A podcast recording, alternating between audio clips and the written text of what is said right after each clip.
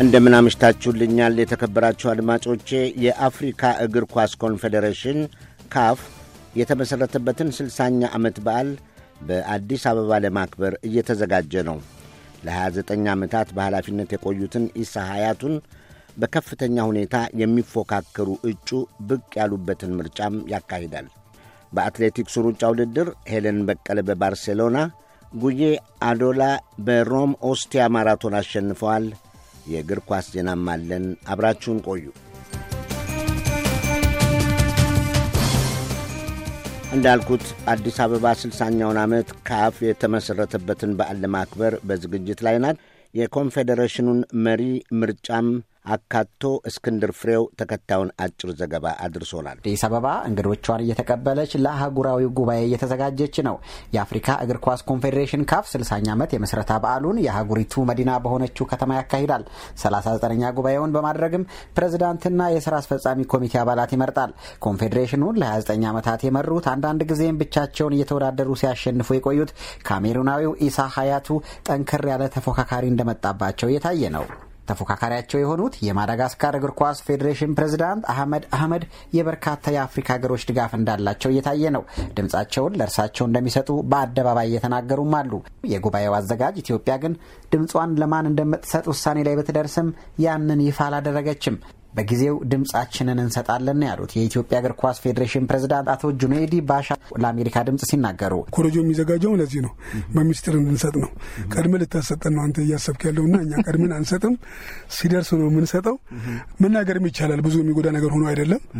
ግን እንዳስጥለካ አይመችም። ምክንያቱም አገሮች የተከፋፈሉ አቋም እያዙ ስለሚመጡ የአንደኛ ሆነ ስትናገር የአንተን አስተናጋጅነት ማዕከላዊነት ይቀንሳል። እንደ አውሮፓውያን አቆጣጠር የፊታችን ረቡዕ መጋቢት 15 የካፍ 60ኛ ዓመት በዓል ይከበራል። በማግስቱ ሐሙስ ደግሞ ጉባኤ ይካሄዳል፣ ምርጫም ይደረጋል። ከኢትዮጵያ እግር ኳስ ፌዴሬሽን ፕሬዝዳንት አቶ ጁኔዲ ባሻ ጋር ካደረግኩት ቃለ ምልልስ ሰፋ ያለውን ክፍል በሌላ ዘገባ ይዤ እመለሳለሁ። አመሰግናለሁ እስክንድር። የአትሌቲክስ ሩጫ ስፖርቱን ዜና እናስከትል። የ23 ዓመት ዕድሜ ያላት ሄለን በቀለ በትላንቱ የባርሴሎና ማራቶን በሁለት ሰዓት 25 ደቂቃ ከ04 ሴኮንድ ቀድማ በአንደኝነት ስታጠናቅቅ ከራሷ ፈጣን ጊዜ ላይ ከአራት ደቂቃዎች በላይ ላጭታና ባለፈው ዓመት ከተመዘገበው ከኮርሱ ሬኮርድ ላይ ደግሞ 22 ሴኮንዶችን አንስታለት ነው። በወንዶቹ በአስደናቂ ሁኔታ ያሸነፈው ኬንያዊው ጆና ኪፕኬሞይ ቼሱም ይባላል። 20856 ነው ጊዜው። ድሉም የመጀመሪያ ሆኖ ተመዝግቦለታል።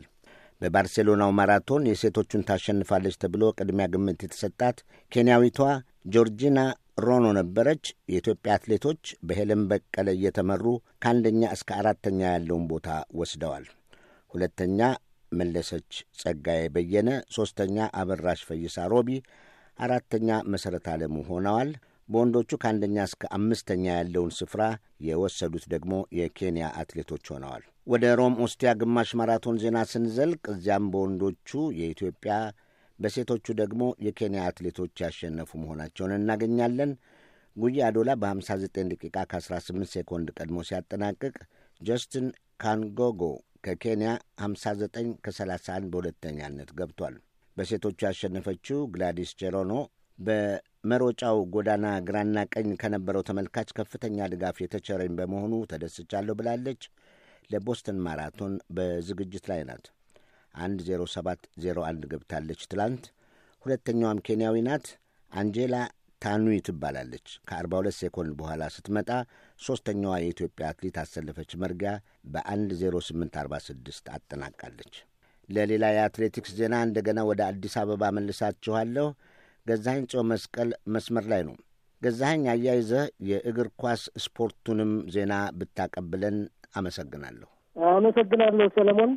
ታላቁ ሩጫ በኢትዮጵያ ከሚያከናውናቸው አስራ አንድ የሩጫ ውድድሮች መካከል አንዱ አምስት ኪሎ ሜትር የሴቶች የጎዳና ሩጫ ነው። ይኸው ለአስራ አራተኛ ጊዜ የተደረገው ዓመታዊ የሴቶች አምስት ኪሎ ሜትር የጎዳና ሩጫ ትናንት አዲስ አበባ ውስጥ በታላቅ ድምቀት ተካሂዷል።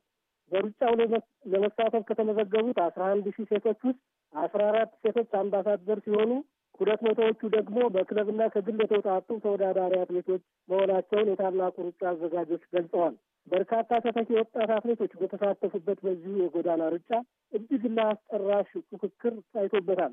በዋና አትሌቶች መካከል አትሌት በእጅቱ አዝመራው ርቀቱን አስራ አምስት ደቂቃ ከሀምሳ ሶስት ሰከንድ በሆነ ጊዜ አንደኛ ሆና ስታሸንፍ አትሌት አበባ እጅጉና አትሌት ምህረት ተፈራ በጥቂት ሴኮንዶች ልዩነት ተከታትለው ሁለተኛና ሶስተኛ ሆነው ፈጽመዋል። በእግር ኳስ ዜና የአፍሪካ ክለቦች ሻምፒዮና የመጀመሪያ ማጣሪያ በሳምንቱ መጨረሻ ላይ በተለያዩ የአፍሪካ ከተሞች ተካሂደዋል። ከአስራ ስድስት የማጣሪያ ግጥሚያዎች አንዱ ትናንት በኮንጎ ብራዛቪል ሳሶ ንጌሶ ስቴዲየም ባለሜዳው ኤሲ ሌኦፓርድስ እና ኢትዮጵያዊው ሻምፒዮን ቅዱስ ጊዮርጊስ የመጀመሪያ ማጣሪያቸውን በጊዮርጊስ አንድ ለባዶ አሸናፊነት ተጠናቋል። የጊዮርጊስ ማሸነፍ በደጋፊዎቹም ሆነ በስፖርት አፍቃሪ ዘንድ ያልተጠበቀ አስደሳች ድል ሆኗል። ከእረፍት በፊት የማሸነፊያውን ብቸኛ ጎል ያስቆጠረው የቡድኑ ሁለገብ ተጫዋች ምንተስኖት አዳነ ነው። ሁለቱ ቡድኖች ሁለተኛውን የመልስ ጨዋታ የፊታችን እሑድ አዲስ አበባ ላይ ያደርጉና በአጠቃላይ ውጤት የነጥብ አሸናፊ የሚሆነው ወደ ቀጣይ ወሳኝ የምድብ ድልድል ማጣሪያ ያልፋል። ሌላው የእግር ኳስ ዜና የኢትዮጵያ ፕሪምየር ሊግ ሁለተኛ ዙር አራተኛ ሳምንት ጨዋታዎች በአዲስ አበባና በክልል ከተሞች ተካሂደዋል። ቅዳሜ ዕለት በአዲስ አበባ ስቴዲየም ደደቢት ወልዲያ ከተማን አንድ ለባዶ ከመርታቱ በስተቀር ትናንት ኢትዮጵያ ንግድ ባንክና ጅማ አባ ቡና፣ አዲስ አበባ ከተማና ኤሌክትሪክ ሁለቱም ግጥሚያዎች ባዶ ለባዶ ጎል ያልተመዘገበባቸው ጨዋታዎች ናቸው። በአንደኛው ዙር የሊጉ ድንቅ ክስተት ሆኖ የታየው የጎንደሩ ፋሲል ከተማ ያውም በሜዳውና በደጋፊው ፊት በኢትዮጵያ ቡና ክፉኛ መሸነፉ አራት ለአንድ ላይ የተረታው በርካቶችን አስገርሟል። ሌሎች ሁለት ጨዋታዎችም ባዶ ለባዶ ተጠናቀዋል። ቅዱስ ጊዮርጊስ አንድ ተስተካካይ ጨዋታ እያለው በሰላሳ አምስት ነጥብ ይመራል። የደደቢቱ ጌታነህ ከበደ በአስራ ሶስት ጎል ኮከብ ጎል አግቢነቱን እንደያዘ ቀጥሏል። በእኔ በኩል ያለው ይኸው ነው። ሰለሞን አመሰግናለሁ። እኔም አመሰግናለሁ። ገዛኸኝ ጽዮን መስቀል ነበር ከአዲስ አበባ። አድማጮች፣ ካለን ጊዜ አንጻር በዚሁ አበቃለሁ። ሳምንት በተመሳሳይ ዝግጅት እንገናኝ። እስከዚያው ሰላም፣ ደህና ቆዩ።